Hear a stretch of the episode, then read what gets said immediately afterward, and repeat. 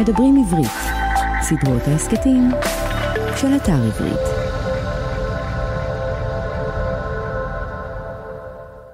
שלום, אתם מאזינים לסדרת ההסכתים כותבים עברית של אתר עברית. סדרה זו היא חלק ממדברים עברית, ערוץ ההסכתים של האתר. מדי פרק נפגוש סופר או סופרת ונדבר על הרצון או הדחף לכתוב, על החיים עצמם ושלל עיסוקים אחרים. והיום אני שמח לארח את הסופר דרור משעני. היי דרור, נתחיל? אהלן רפי, בטח. אז uh, נתחיל בקורות החיים, ותקציר קורות החיים של דרור. נולד בשנת 75 בחולון, בעל תואר ראשון בספרות עברית ובמשפטים מאוניברסיטה העברית בירושלים, ותואר שני בספרות עברית באוניברסיטת בן גוריון בנגב. כיום מלמד בחוג לספרות באוניברסיטת תל אביב, וראש המסלול לכתיבה יוצרת. בעבר ערך את מוסף ספרים של עיתון הארץ, והיה עורך ספרות מקור בהוצאת כתר. דרור תרגם את ערבי פריז ומות המחבר מאת רולן בארט, ואת מהו מחבר מאת מישל פוקו. בשנת 98 זכה סיפורו דרייב בתחרות הסיפור הקצר של הארץ. דרור פרסם חמישה ספרי מתח ובילוש, תיק נהדר, אפשרות של אלימות, האיש שרצה לדעת הכל, שלוש, והספר האחרון שיצא, אמונה. בשנת 2013 הוענק לו פרס היצירה לסופרים ומשוררים, ב-2014 זכה בפרס ברנשטיין על הספר אפשרות של אלימות. ספריו תורגמו לשפות רבות, וספרו שלוש היה 12 שבועות ברשימת רבי המכר של דר שפיגל. הספר תיק נהדר עובד לסרט קולנוע צרפתי, והספרים תיק נהדר ואפשרות של אלימות עובדו לסדרת טלוויזיה בשם תיק נהדר. בשנת 2017 עלתה לשידור ב-CBS הסדרה חוכמת ההמונים, מבוססת על תסריט שלו ושל שירה חדד. ובשנת 2019 הוא היה שותף להפקת סדרה בשם פרסו נומרו אונו, אה, בטלוויזיה הספרדית, אני חושב, נכון? זה בטלמונדו, שזה טלוויזיה דוברת הספרדית של NBC. אוקיי, אז אה, זה היה תקציר, שדי ארוך האמת היא, ואם יש לך איזה אנקדוטה או שתיים שלא בקורות החיים הרשמיים, אבל שמעניין לשמוע, נשמח. אמרת שם שב-98 זכיתי בתחרות הסיפור הקצר של הארץ, והסיפור הוא יותר מסובך ומצחיק מזה, כי בעצם הסיפור שלי התפרסם ביחד עם שלושת הסיפורים הזוכים, אבל צוין לידו שהוא לא יכול לזכות בפרס כי הוא היה ארוך מהמקובל. Uh, הייתה שם מגבלה של 2,500 מילה, והסיפור היה 3,000, לא הצלחתי לקצר אותו מעבר לזה. Uh, אבל מכיוון שהשופטים אהבו אותו, אז הם החליטו בכל זאת uh, לפרסם אותו ביחד עם הסיפורים הזוכים, אבל בלי הפרס הכספי. וכשהגשת את זה, אגב, ידעת שאתה חורג מהמכסה? ידעתי, ידעתי, אבל לא הצלחתי לקצר יותר, ואחר כך, אה, שוב, כמובן שהעניין הכספי בדיעבד הוא אמנם פעוט, הפרס שם לא נורא נורא גדול, אבל אה, אחר כך באו אליי אנשים, הסיפור דרייב הוא סיפור מסע של אב מבוגר והבת שלו, שניהם אמריקאים ברחבי אירופה, בערים שונות באירופה. ואחר כך כמה אנשים ניגשו אליי ואמרו לי, מה, לא יכולת לוותר על נורבגיה, או לא יכולת לוותר על אמסטרדם? ו- והיית מצליח להגיע ל-2500 מילה, אבל לא הצלחתי בזמנו. אבל הוא כנראה ממש ממש מצוין, כי אני יודע שגם מי שהשופטים בתחרות הזאת קוראים כל כך הרבה סיפורים, וזה כל כך הרבה לחץ של זמן, שאם הם uh, העריכו את הסיפור למרות שהוא היה 500 מילים יותר מאחרים, כן. מה שמותר, והחליטו עוד לציין אותו, כנראה שבאמת היה סיפור טוב. כן, זה סיפור, אה, האמת שזה סיפור שאני אוהב אותו עד היום, למרות שכמובן שהייתי כותב אותו לגמרי אחרת, אבל uh, כן, זה, זה סיפור, uh, סיפור שנוגע לליבי עד היום, ואולי יום אחד אני אחזור אליו לכתוב אותו מחדש. והוא באמת נכתב אז בשנת 98, אבל בעצם... את הספר הראשון של, אה, בסדרת אה, אברהם אברהם, כתבת הרבה הרבה יותר מאוחר. נכון. אה, כן, תראה, בעצם בין, אחרי, ש, אחרי שהסיפור הזה פורסם בארץ ביחד עם הסיפורים הזוכים, פרסמתי עוד סיפור קצר או שניים, גם במוסף תרבות וספרות של הארץ, שבני ציפר ערך ועדיין עורך. אה, ו... ואז קיבלתי האמת כמה פניות מהוצאות ספרים, אה, מה שאולי היום, אני לא יודע אם זה נעשה עדיין היום, היום הוצאות ספרים אולי יותר חוששות לפרסם סיפור, אה, ספרי ביקורים ובטח קבצים של סיפורים, אבל קיבלתי כמה פניות, לא המון. שאלו אותי האם יש לך עוד כמה סיפורים, בוא נפרסם קובץ. ולא היו לי, כלומר לא היו לי סיפורים ש... שעמדתי מאחוריהם, שהייתי גאה בהם, כמו שהייתי גאה בדרייב, והיו סיפורים בוסרים כאלה שנכתבו שנה או שנתיים או שלוש קודם לכן, ולא לא הייתי סגור עליהם. אז נסעתי לפריז אה, במטרה לכתוב רומן, אה, קצת אחרי, סיימתי גם את הלימודים, ו, ונסעתי לגור בפריז, ללמוד צרפתית וזה, אבל בעיקר כדי לכתוב רומן, ולא הצלחתי. וחזרתי לארץ אחרי שנה וחצי, שנתיים, בלי הרומן, או, אתה יודע, כתבתי איזה חצי רומן, אבל הוא לא היה מספיק טוב. ואז במשך הרבה שנים בעצם הייתה איזו תקופה של המתנה. המתנה שלי לרגע שבו אני כן אצליח לכתוב. כל הזמן חיכיתי לזה, זה היה כל הזמן הדבר זה היה מתסכל אגב? שיקרה. או שזו הייתה המתנה מתסכלת, או שאתה הרגשת עם זה נוח בסך הכל? תראה, בדיעבד זאת הייתה המתנה מלמדת, כי זה לא שישבתי בבית וחיכיתי, או זה גם לא שאתה יודע, עבדתי בדברים אחרים, הייתי עורך דין, נגיד, ו... וקיוויתי יום אחד לחזור לכתיבה. בעצם בש... מיד אחרי הלימודים הבנתי שעורך דין אני לא אהיה, למרות שסיימתי לימודי משפטים. אה, פרשתי מהסטאז' במהלך ממש בתחילתו, ובעצם התחלתי לעבוד בתחום הספרות. אני קצת חושב על זה, אתה יודע, זה קצת כמו שף שלפני שהוא מתחיל לבשל, הוא קודם עובד בתור שוטף כלים, וקודם הוא מגיש, ואחר כך הוא עוזר לשפים, ו... אז אני עשיתי, אתה יודע, הייתי, הייתי מבקר ספרות במשך כמה שנים, אחר כך הייתי עורך של מוסף ספרים, אחר כך הייתי עורך ספרותי, במקביל עשיתי תואר שני ונעשיתי חוקר ספרות, כתבתי תזה, אמ, התחלתי ללמד, במובן הזה באמת התחלתי להקיף את הספרות וגם להיכנס לתוכה מכל מיני שבילים. אז הרגשת שבעצם אתה אוסף כלים. לגמרי אספתי כלים. שוב, זה, אני לא חושב שבזמן אמת הייתי אומר לך את זה בביטחון. אה, הייתי אומר לך, כן, תשמע, אה, אני אוסף כלים ובבוא היום אני אכתוב. זה היה הרבה פחות ודאי מזה והרבה יותר, אתה יודע, היה שם הרבה יותר חוסר ביטחון. אבל, אה, אבל בדיעבד כן, ו, והרומן הראשון שלי, תיק נהדר, ובכלל ההתמסרות לז'אנר הבלשי, קשורה לגמרי ב- במחקר האקדמי שהתחיל בעצם, אה, ציינת שסיימתי תואר שני באוניברסיטת בן גוריון, התחלתי גם דוקטורט באוניברסיטת תל אביב, אה, ועזבתי אותו באמצע, הדוקטורט היה על ההיסטוריה של הסיפור הבלשי. ושם בעצם נכנסתי עמוק לתוך התיאוריה והמחשבה על הסיפור הבלשי והקריאה לעומק של, של המון סופרים וסופרות. והתחלתי ללמד קורסים על הסיפור הבלשי ובאיזשהו שלב הבנתי שדוקטורט זה לא מה שאני רוצה לכתוב מכל עבודת המחקר הזאת, אלא רומן. ואז פרשתי וכתבתי את, את תיק נהדר, אבל עד היום נגיד כשאני נשאל לפעמים איזה תחקיר עשית לפני ספרים או איזה תחקיר אתה עושה, אני, אני אומר ואני עומד מאחורי זה שהתחקיר החשוב בעיניי לכתיבת רומן בלשי זה פחות התחקיר שאתה עושה במשטרה או בזה, למרות שגם לזה יש חשיבות, אלא התחקיר של הז'אנר, על החקירה שאני עשיתי לפחות, שאני הרגשתי צורך לעשות בז'אנר עצמו. אגב, לז'אנר הבלשי, שאתה אומר שחשבת אפילו לכתוב על זה דוקטורט, זה משהו, זה, זה, זה הז'אנר שקראת קודם, בחרת בז'אנר הזה כמשהו שכבר היה בשל בך, או שממש אה, פגשת את זה בזמן המחשבה לדוקטורט? תראה, זה סיפור, זה סיפור מעניין ומין הוא סיפור מעגלי כזה, סיפור של חזרה, כי כנע, כילד אה, ונער צעיר, מאוד אהבתי בלשים. אה, קראתי את כל שרלוק הולמס וקראתי את כל הגעת הקריסטי, אבל מכיוון שהז'אנר היה אז, אתה יודע, אני, זה היה אמצע שנות, אמצע סוף שנות ה-80, היה יחסית במצב לא מאוד מפותח בארץ, והיו מעט מאוד ספרי בלשים מקוריים, אחר כך נכתבו יותר, וגם היו מעט תרגומים.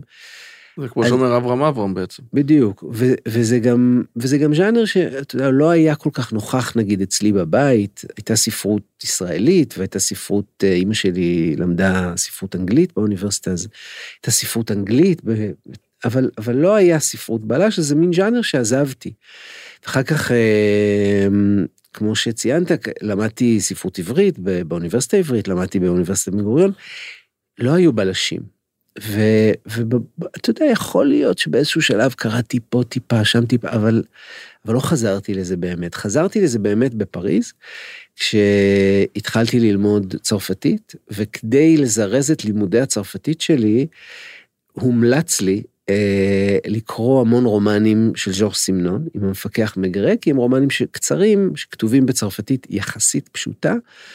ובעצם דרך הרומנים האלה חזרתי לבלש, אבל, אבל יותר מזה גם, אתה יודע, מכיוון שהתרבות הצרפתית היא תרבות שנותנת מקום מאוד מאוד מרכזי לבלשים, כלומר גם, גם הצרפתים, אבל גם המתורגמים, ויש לו, לו מעמד אה, כמעט אה, מיתי לז'אנר הזה, אז, אה, והמון, הוא זוכה להמון כבוד, גם מצד סופרים וסופרות, וגם מצד חוקרים וחוקרות ופילוסופים, ואז אז פתאום, פתאום הז'אנר הזה כאילו מין עלה כזה מה, אתה יודע, מהאוב. וחזרתי דרכו, חזרתי דרך הצרפתית ו... לז'אנר, ואז בעצם כשחזרתי לארץ כבר היה לי די ברור ש, שזה מה שאני רוצה לחקור, ואחר כך זה מה שאני רוצה לכתוב. צרפתית אה, דיברת קודם? לא, ממש לא. נסעתי, היה לי חלום, מאוד אהבתי ספרות צרפתית. אה, לפני, אהבתי את בלזק, בלזק הוא עדיין אחד הסופרים האהובים עליי, ואהבתי מאוד פלובר ו, ואת זולה, ואהבתי קולנוע צרפתי מאוד, והיה לי חלום לקרוא אותם בצרפתית, ו, וגם לגור בפריז, היה לי המון... הייתה המון הקסמות מהעיר ומההיסטוריה הספרותית שלה ומהמקום שיש לספרות בתוכה, והאמת היא שההקסמות הזאת לא פגה. וההחלטה אז לתרגם ספרים מצרפתית זה די אמיץ. אה, כן, זה היה חלק מתהליך ההתערות בתוך התרבות הצרפתית. כלומר, ברגע שהגעתי לשם, ולקח לי כמובן זמן, אבל ברגע שהרגשתי שאני קורא, אה, באמת, מצליח לקרוא טוב צרפתית, אז uh, עברתי לקרוא כמעט אך ורק בצרפתית לתקופה מסוימת, היו שנים שממש קראתי כמעט אך ורק בצרפתית, ואז uh, אז באמת הייתה פגישה עם בארט, שאני חושב שאולי הכרתי קצת קודם לכן בעברית, אבל הפגישה איתו בצרפתית הייתה משהו אחר לגמרי.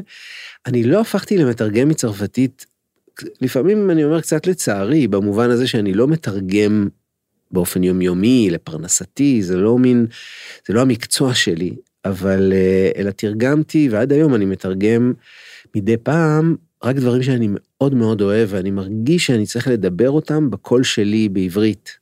Mm-hmm. להשאיל להם את העברית שלי, את הקול שלי, בשביל שהם ידברו פה לקוראים ולקוראות כאן.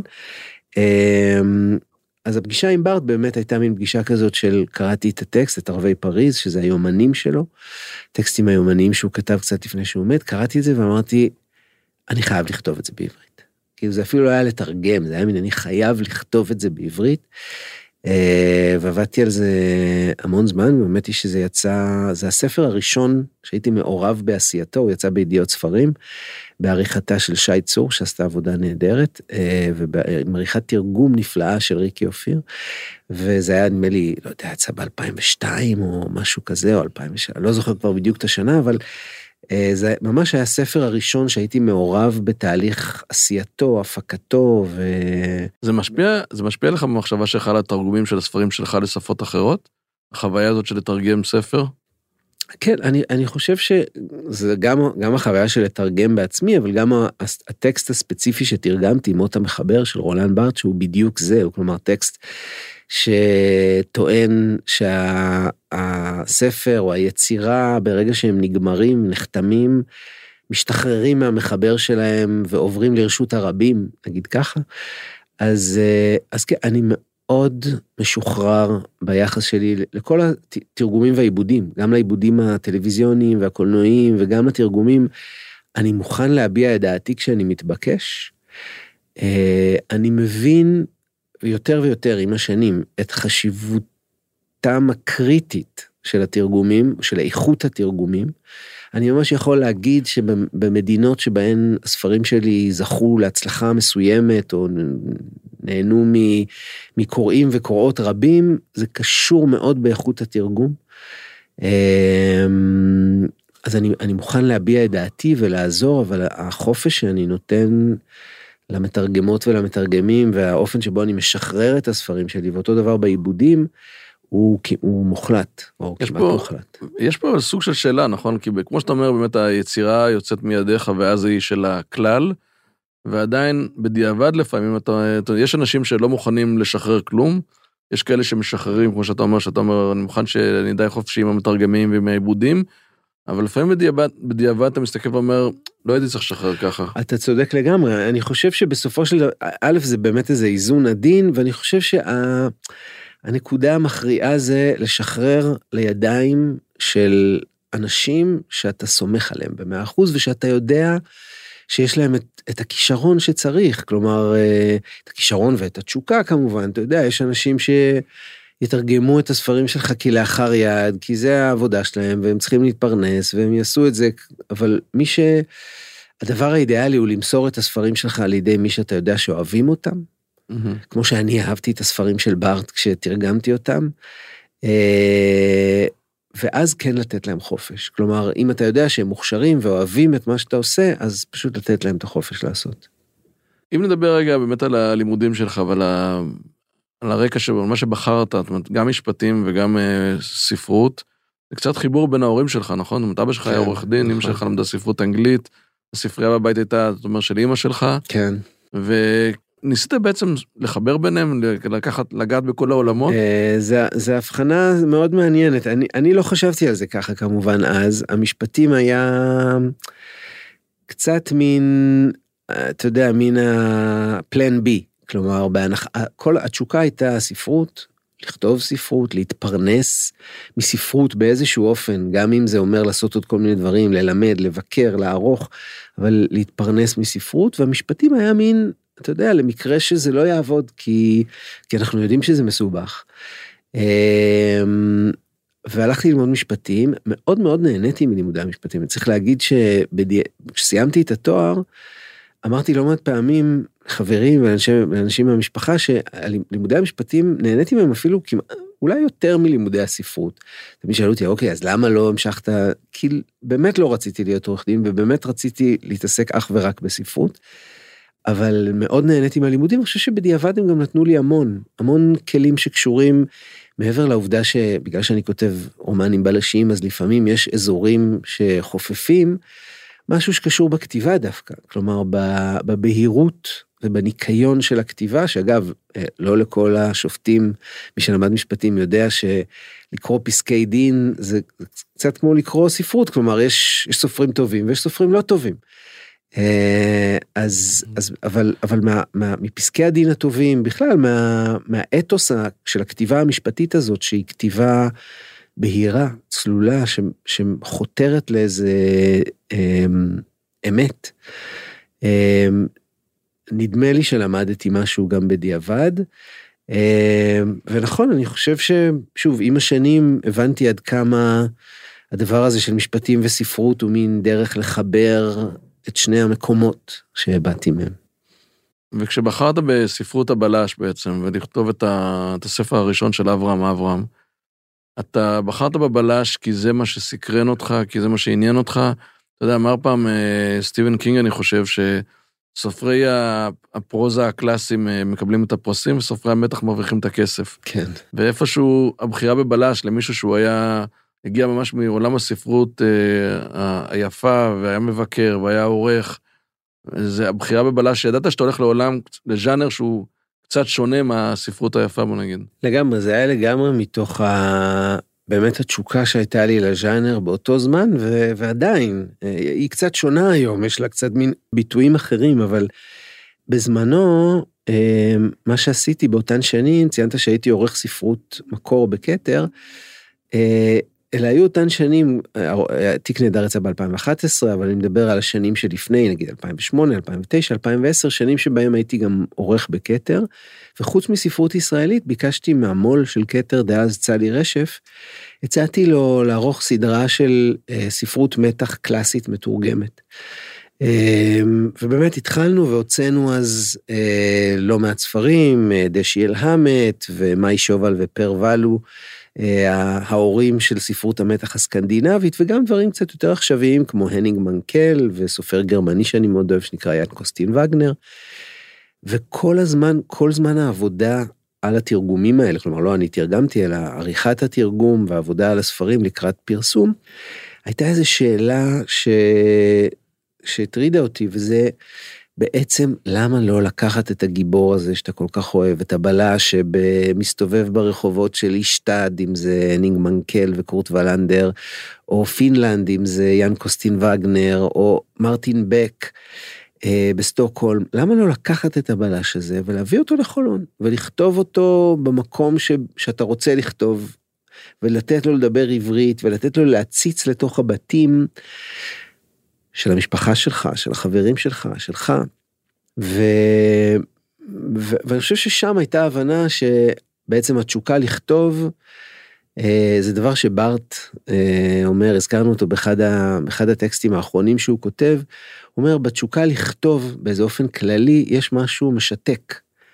אני רוצה או אני רוצה לכתוב. ואז מושא הכתיבה יכול להתחלף כל יום, יום אחד אני רוצה לכתוב את זה, ויום אחד אני רוצה לכתוב את ההוא. ומשהו בהתקבעות פתאום של התשוקה לכתוב על מושא מסוים, על ז'אנר מסוים, על דמות מסוימת, שחרר משהו. אני חושב עד היום שגם בשבילי חלק מהכתיבה, חלק מההנאה בכתיבת בלש, זה העובדה שאני כל הזמן מרגיש שאני נמצא בהתכתבות עם סופרות וסופרים שאני מאוד מאוד אוהב. כלומר, אני מכניס לתוך חדר העבודה את סמנון שהזכרתי, ואת אה, פטרישה הייסמית שלא הזכרתי, וגם את רולן בארט, וגם את בת יגור, וגם, באמת, לא מעט סופרות וסופרים שנמצאים ברקע של העבודה שלי. וה, והכתיבה של הרומן הבלשי תמיד איזו התכתבות איתם. אתה מכיר את זה, כאילו כל, כל בלש תמיד מתייחס באיזה קריצה לבלשים שנמצאים מסביבו, מאחוריו או לפניו. ו, וגם זה היה חלק מהעונג, כי בעצם מבחינתי הכתיבה של הרומן היא לא, היא לא, היא לא רק כתיבה של העצמי, אין ספק, יש מימד כזה, של כתיבת העצמי, אתה יודע, כתיבת החיים שלי, הביוגרפיה שלי, מה שאני רוצה לספר על עצמי, אבל זה לא רק זה, זה גם כתיבה של העולם, וזה גם כתיבה שהיא סוג של מחווה לסופרות וסופרים שנתנו לי המון. ואני חושב שמשהו בזה אפשר לי את הכתיבה אחרי הרבה שנים, אה, כמו, ש... כן, כמו שאמרת. באמת, אם הסיפור דרייב היה ב-98 ותיק נהדר יצא ב-2011, כן. אז הרבה מאוד שנים זה היה בך, כן. עם הרבה שלווה, אני חייב להגיד, כאילו, והשלמה עם הדברים. ובאמת, אה, איך, איך נולד תיק נהדר? איך, איך נולד הרעיון? תיק נהדר, אני חושב, שוב, הוא נולד מבטח הצטלבות של כל מיני דברים. אה, קודם כל, ההבנה שאני רוצה לכתוב רומן בלשי, ו... והמחשבה על דמות הבלש, אבל אני חושב שזה משהו שאני אומר, ל... לפעמים אני עושה סדנאות של כתיבת סיפור בלשי, וזה אחד הדברים הראשונים שאני אומר לתלמידות ותלמידים. אני חושב, כמובן עמדתי שלי בלבד, שסיפור בלשי או רומן בלשי לא צריך להתחיל מהבלש, אלא צריך להתחיל מהפשע ומהפושע. כאילו, רציתי לכתוב רומן בלשי והרהרתי בכל מיני דמויות של בלש ו- ואיך אני אקרא לו ומה, אבל, אבל לא היה לו מה לחקור. אה, אז בסדר, אז כבר אפשר, אז אני אתן לו את המניירה הזאת, או אני אתן לו את המניירה האחרת, והוא ישן ככה, או ישתה ככה, אבל, אבל זה לא לב הדבר. אה, וקראתי בעיתון איזה ידיעה קטנה, כאילו סיפור הכי זניח, מצד שני הכי מטריד והכי נורא בהרבה מובנים, על אה, משפחה שאיבדה, נדמה לי, את, את הבן או את הבת שלה בפיגוע. אה, ועל אדם, שכן, שכתב לבני המשפחה הזאת מכתבי שטנה. מכתבים נוראים אני שמח שאיבדתם את בנכם בפיגוע, והלוואי שהוא היה אדם לא בריא בנפשו. אה, והלוואי שיקרו לכם עוד אסונות כאלה, אבל ממש הטריד אותם במשך שבועות במכתבים האלה. ונעצר והובא למשפט, ואכן בסוף נמצא, נדמה לי שהוא לא כשיר לעמוד לדין, ו, וזה. ומשהו בסיפור הזה על אדם שהפשע שלו הוא פשע של כתיבה. שמבצע את הפשע, את, ה, את מעשה האלימות הזה, אה, דרך כתיבה ודרך מכתבים, משהו בזה הדליק אותי ו, והוליד את הסיפור של אה, בעצם דמות המשנה בתיק נהדר, שזה זאב אבני, שזה מי שעד, אה, הוא שכן שם של, ה, של המשפחה שה, שה, שהנער שם, הבן שם נהדר, ושמתחיל לכתוב להם מכתבים. ובעצם מה, מקצה החוט הזה נולד, נדמה לי, הבנתי פתאום איזה תיק אני רוצה לתת לבלש שלי, ו... ואז לאט לאט הכל נרקם מסביב. זה מעניין מה שאתה אומר על זאב אבני, שבעצם, למרות שהוא כתב את הפשע, זה סוג של מין, הוא גם חווה את ה... הוא עבר את ה... חווה את הפשע. כן. זה מתחבר קצת למשפט הזה של הרקול פוארו, שאומר שבכל אחד יש רוצח, ו... ולאו כן. דווקא בכל אחד יש רוצח, אבל אתה יכול לבוא ולהגיד שעצם המעשה, הוא... זאת אומרת, זאב אבני עבר איזשהו תהליך נפשי, למרות שהוא לא ביצע את הפשע עצמו. זאת אומרת, יש פה גם, גם בספרים שלך יש המון דואליות. זאת אומרת, המון דואליות גם במי אשם, כמה אשם, האם זה נפתר, האם זה לא נפתר. וגם אברהם אברהם כבלש, למרות שהוא עם הרבה מאוד מחוות, הוא בעצם בלש מאוד לא סטנדרטי. כן. אה, כן, אני חושב שאתה מאוד צודק, אמרת הרבה דברים, אני חושב שהם, שהם אה, סופר מעניינים, ואני אני, אני יכול להגיד על, על זאב אבני, אתה יודע, בעצם, שוב, באמת דרכו, כי זה הספר הראשון, הבנתי המון דברים שאני רוצה לעשות. ב, גם בספר הזה, אבל גם בספרים הבאים, למשל, את זה שמעניין אותי לכתוב על כתיבה. כמעט בכל הרומנים שלי, יש בהם איזה דמות שכותבת, לא, לא בהכרח פרוזה, זאב אבני רוצה להיות סופר, ו, ואין ספק שדרכו אני גם מספר משהו מאוד אישי, אבל יש דמויות שכותבות מכתבים, או כותבות יומנים, או כל מיני דברים כאלה. הבנתי שאני רוצה למשל לספר את הסיפור הבלשי לא רק מנקודת מבט אחת, שהיא נקודת המבט של הבלש, אה, של אברהם, אלא מעוד נקודת מבט בתוך הסיפור. אה, ובעצם זה, אם, אם זאב אבני נולד המבנה הזה של כל הספרים, כל הרומנים בסדרה של אברהם, שמסופרים תמיד משתי נקודות מבט. אה, אחת היא של אברהם, תמיד, והשנייה היא של דמות נוספת בתוך העלילה, שלפעמים, כמו במקרה של תיק נהדר, זה זאב אבני שהוא בעצם, הוא לא מעורב בפשע, אה, הוא רק עד או שכן. אבל, אבל, אבל הפשע משפיע עליו, הפשע באמת משפיע, לא רק משפיע על חייו בפועל, אלא מין נוזל לתוך הנפש שלו, ויוצר שם כל מיני עיוותים. אה, ו, ועד, אני מצטער על הספוילר, אבל נגיד באפשרות של אלימות, שנקודת המבט היא נקודת המבט של הרוצח ממש. כלומר, הסיפור מסופר גם מנקודת מבטו של הבלש וגם מנקודת מבטו של הרוצח. אז משם נולד גם המבנה הזה, במובן הזה יש באמת משהו בספר הראשון, ש, שככה קובע את ה-DNA, או במקרה שלי לפחות קבע את ה-DNA של, של הסדרה, גם מכיוון שזאת סדרה, אז עם כל ההתפתחות, אני מקווה שיש בה התפתחות, יש בה גם דברים קבועים, ובאמת אחד מהם זה, זה העניין של אברהם אה, וסוג הבלש שהוא. כלומר, אה, העובדה שהוא באמת לא בלש גאון, והעובדה שהוא לא מתבלט, לפחות לא באופן מיידי, בשום איזה ברק יוצא דופן ברגע שפוגשים אותו, ולהפך הוא מין דמות אה, שכזה נבלעת, אה, קצת אפורה, שלוקח זמן להבין איך היא עובדת, אה, והיא כן גם דמות ש, שנותנת מקום לזה שהיא לא יודעת הכל.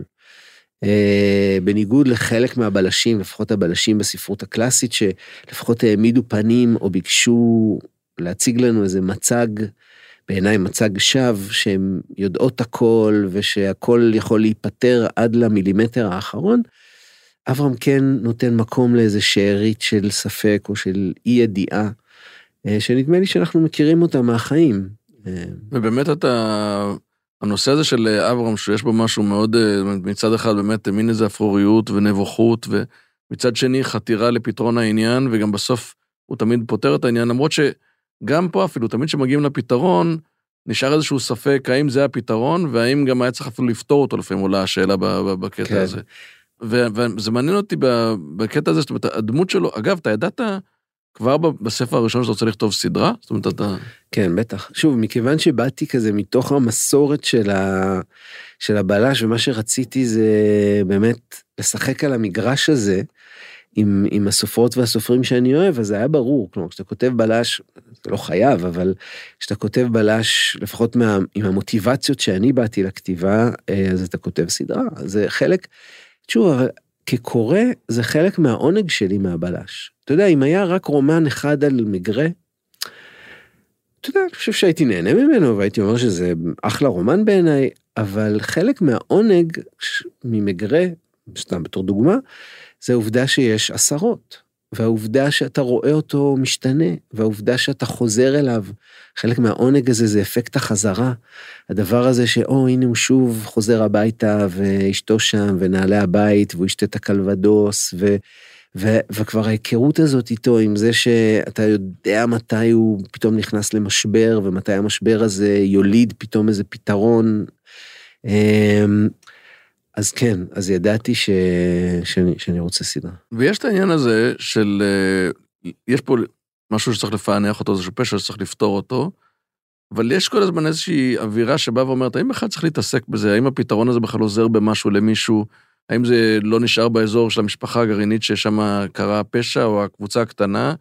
ואתה באיזשהו מקום נותן, אפילו באמונה, מדבר בסוף, אפשר להבין שכן, אולי הפשע הקטן נפתר, אבל הבעיה הגדולה בכלל היא בחלונות הגבוהים, ולא באמת נוגעים בה, ובעצם כולנו חיים, לא באמת יודעים מה קורה סביבנו, חיים את החיים הקטנים שהדברים הגדולים באמת אין לנו נגיעה בהם. כן.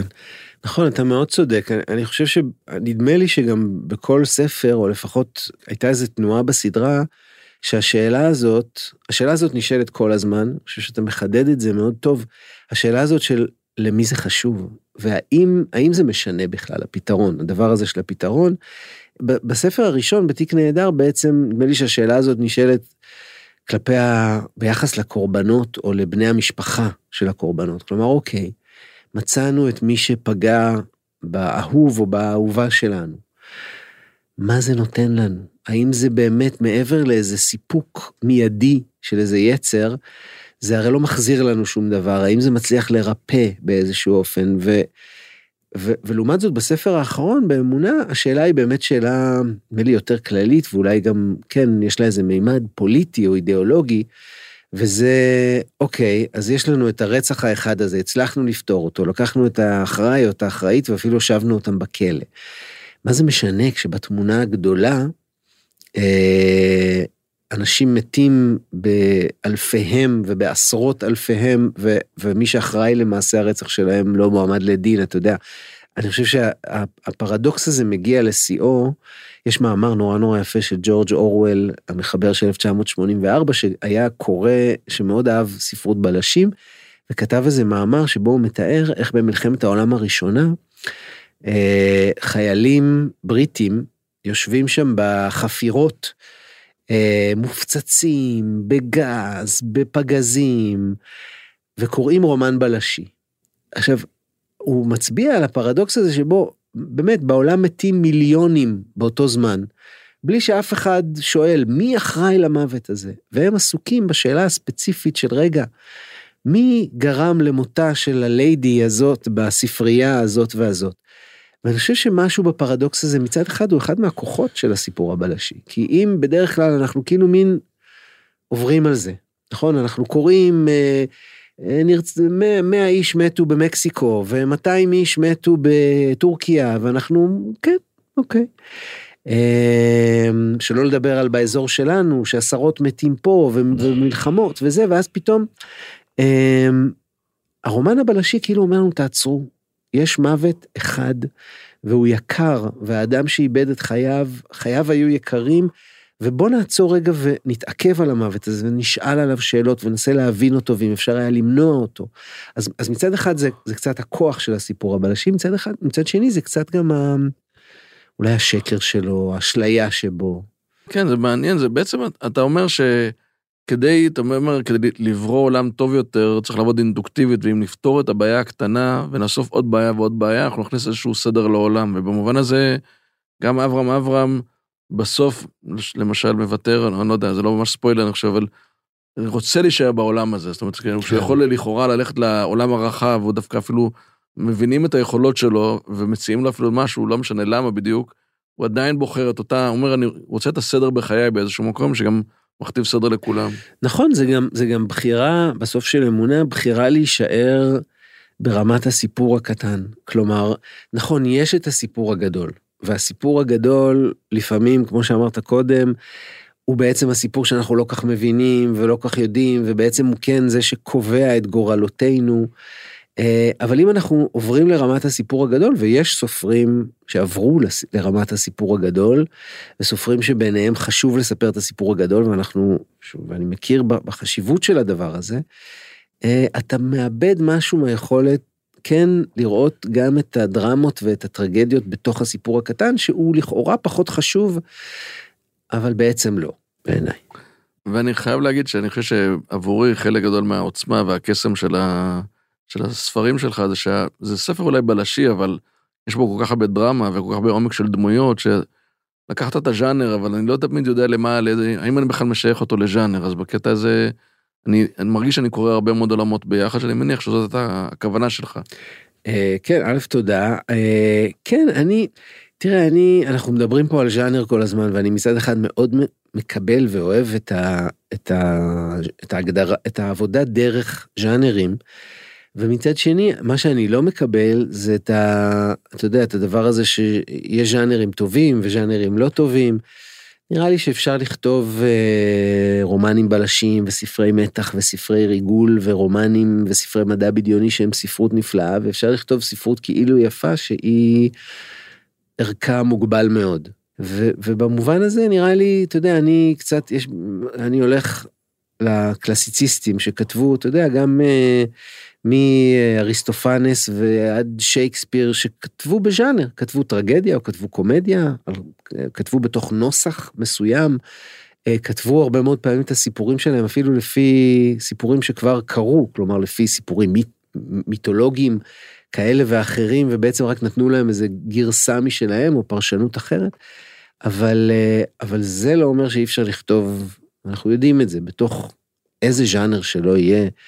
אה, ספרות שנהני, שהיא טובה ושהיא מעניקה לקוראים שלה עוד דברים. עוד דבר שמרתק אותי זה שבדרך כלל סופרים תמיד כמובן אה, מתעקשים ובצדק שהסיפור הוא מדומיין והדמויות הן אה, מדומי... מומצאות, ואתה בכל זאת לא, לא מפחד מלהגיד שאתה מביא חלקים ממך ומהחוויות שלך ומההיסטוריה שלך לתוך הספרים, ומין, עוד פעם, מין איזושהי טבעיות. וכמובן את חולון, וכמובן את תחנת המשטרה שגרת לידה, וכמובן אה, מריאנקה, אני מניח גם כן איכשהו ככה מתחברת לה, אפילו לנישואים שלך, ואין לך, אתה, אתה לא, לא מפחד מהמחסום הזה, זאת אומרת, אתה מרגיש שיש לך מספיק דברים אחרים שהם שונים, אני מניח. כן, זה בכלל לא מפחיד אותי גם, אה, לא, למה שזה יפחיד? זה נראה לי מאוד... אה, שוב, אני לא יודע, אולי זה מתוך, אתה יודע, מתוך השנים שלי באוניברסיטה וכחוקר ספרות וזה שזה נראה לי כל כך טבעי שסופר, אם זה, אם זה שאנחנו, כשאנחנו קוראים את היצירה שלו, אנחנו מנתקים אותה מחייו, כלומר, אני לא חושב שהעובדה שאני גרתי בחולון, או שמריאנקה, היחסים של אברהם ומריאנקה מהדהדים משהו ביחסים שלי ושל אה, בת הזוג שלי, מרתה, זה לא מפתח פרשני, זה לא איזה משהו שיגרום לקריאה בספר להיות יותר מעניינת, אבל, אבל זה שזה חלק מהמוטיבציות שלי בכתיבה לגמרי. אני לפני שידעתי שאני הולך לכתוב רומן בלשי, ידעתי שאני אכתוב רומן על חולון. אה, כי זה מין, אה, אתה יודע, זה לכתוב את, ה, את המקום שבאת ממנו, זה אני חושב שחלק מהמוטיבציות של כותבים רבים. ואם נעשה איזשהו מעבר לעניין של בעצם אה, אתה יותר ויותר מעורב בסדרות ובטלוויזיה, ובכתיבה מאוד מאוד שונה, מלשבת ולכתוב לבד כסופר, אז סדרות זה כבר אה, תסריטאים שכותבים ביחד, לפעמים זה גם לא אתה כותב. איך החוויה במעבר לעולם הזה שהוא כל כך כל כך שונה? כרגע החוויה היא לא פשוטה. אה, אני בשיא הכנות אומר לך ש... שוב, אולי זה איזה צד שמרני וקצת מיושן שיש בי. אה, אני כל זמן שהוא לא ישיבה בחדר לבד וכתיבה של משהו ספר במובן הקלאסי של המילה, כל זמן שהוא לא זה, אני מרגיש שהוא בזבוז זמן, והוא לא הדבר שאני רוצה לעשות. אני במיטבי מבחינה פנימית. אני מרגיש ש... שאני במקום שאני, אתה יודע, כמו דג באקווריום, כשאני בחדר העבודה שלי. Uh, הכתיבה לטלוויזיה, אני הרבה פעמים מרגיש שהיא לא כתיבה באותו מובן, היא משהו אחר, היא משהו שלפעמים יוצר יצירות נפלאות, אבל היא לא, בשבילי לפחות, היא לא כתיבה באותו מובן.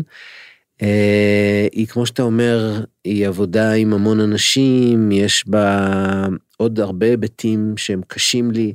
למשל, אין בה את שלב ההתבשלות שאף אחד לא יודע ואף אחד לא רואה. אתה מכיר את זה? יש את ה... בסדר, יש שלבים שאנחנו משתפים, וכל סופר וסופרת משתפים בשלב אחר. יש כאלה שמשתפים רק כשהרומן גמור, ויש כאלה שנותנים כבר אחרי פרק ראשון לקרוא למישהו ומתייעצים. אבל בטלוויזיה הרי יש משהו, זה עוד הרבה לפני זה, רק בשלב הרעיון כבר יש עוד עשרה אנשים שמביעים את דעתם ואומרים לך, רגע, אבל אולי הדמות צריכה להיות זה, ואולי הדמות צריכה להיות ככה, ואולי הוא בכלל צריך לנסוע לפה. ו... השלב הזה של ההתבשלות לבד מאוד מאוד חסר לי בעולם הטלוויזיה. אני מבין את הצורך להיות בו. מהמון סיבות, אתה יודע, גם מסיבות כלכליות, גם מסיבות שקשורות בזה שחלק מהקוראים והקוראות שלנו היום רוצים אה, את הסיפורים שלהם גם דרך טלוויזיה, יותר ויותר דרך טלוויזיה. אה, וגם כי אני רוצה, אני, תמיד נדמה לי שאולי דרך העיבודים הטלוויזיוניים של הספרים, אולי יותר אנשים יגיעו לספרים. אבל אם היית, היית אומר לי עכשיו, אה, דרור, אני נותן לך מין הבטחה שעד סוף חייך, לא יודע, תהיה מסודר מבחינה כלכלית ויהיו לך קוראים והכל טוב, אה, אני חושב שאני מוותר וכותב ספרים בלבד. ובאמת ברמת היומיום זה מאתגר אותך העניין הזה שפתאום לעשות איזשהו סוג של multitasking כי בסך הכל שכותבים ספר. מאתגר, זה מאוד מאתגר זה זה הייתי אומר שזה כמעט בלתי אפשרי במובן הזה שאני חייב לבודד זמנים לכת... שהם רק כתיבה כלומר אני לא יכול זה עניין אישי אני יודע שיש סופרים שעובדים אחרת לגמרי. אני לא יכול נגיד לכתוב שעה וחצי ביום ואז שעה וחצי לעבוד לטלוויזיה ואז שעתיים ללמד. לי זה לא עובד. אני צריך שכל היום, מהבוקר, כלומר, לא כל היום, אבל מהבוקר ועד אחר הצהריים, יהיה כתיבה ובאופן רצוף, כלומר, שבועות רצופים. אחרת אה, אני, אני מוותר מראש על הכתיבה. אני יכול לעסוק בהכנות לכתיבה, בתכנון הכתיבה, ב, אתה יודע, לשים על נייר אה, מחשבות לקראת הכתיבה. אבל אפילו, אני אפילו לא מנסה, אם אתה תגיד לי עכשיו, תשמע, דרור, יש לך שעתיים חופשיות, לך תכתוב סיפור או זה, אז אני, זה לא יקרה. אוקיי, אה, נעבור לשאלון קצר? בטח. בוקר או ערב? בוקר. מוזיקה או שקט? התחלה עם מוזיקה, רבע שעה ואחר כך שקט. איזה סוג מוזיקה? אה, האמת שזה משתנה מספר לספר, אה, קלאסית, נאו-קלאסית, לפעמים רוק, אה, זה, זה משתנה מספר לספר. אז מה, אז ממש בתחילת, רבע שעה ראשונה ממש במוזיקה? כשאני מגיע לחדר העבודה אני שם מוזיקה וכזה נכנס לתוך הזה, אבל אחר כך אני חייב שקט. ספר או סדרה? ספר. חופשה או עבודה? עבודה. וויסקי או בירה? וויסקי. junk food או גורמה? סלט. מה, בגלל בריאות באמת? אה, באמת, לא, לגמרי באמת. סלט עם טחינה. אוקיי. רומא או פריז? טוב, זה קצת אני חושב שאני יכול לנחש. אה, אה. אין בכלל, אין שאלה. מאיזה גיל ידעת אגב שאתה רוצה, קסם לך נושא... מהפעם הראשונה ש... שוב, את ההיקסמות מהספרות הצרפתית, מהקולנוע הצרפתי היה לי עוד לפני, אבל בפעם, הגעתי לפריז פעם ראשונה נדמה לי בגיל 20, כזה מין שבוע, אה, טיול, עשיתי טיול ארוך באירופה, ואז, ואז הבנתי ש... שאני אחזור. קר או חם? קר. מטרה או דרך? שאלה קשה. אה, דרך שמובילה למטרה? בסדר. האמת שכשכתבתי את השאלה הזאת הבנתי שהיא שאלה משמעותית, אבל זה מדהים איך, זו שאלה שכולם אומרים, השאלה קשה. אה, האם אתה עדיף תמיד להקדים בשעה או לעולם לאחר ב-20 דקות? תמיד להקדים בשעה. ואתה עומד בזה? זאת אומרת, אתה מקדים למקומות? כן. ולסיום, יש איזו שאלה שאתה עוד אף פעם לא שאלו אותך והיית רוצה שישאלו אותך? אמ, אפשר גם לא... לא, אני חושב ש...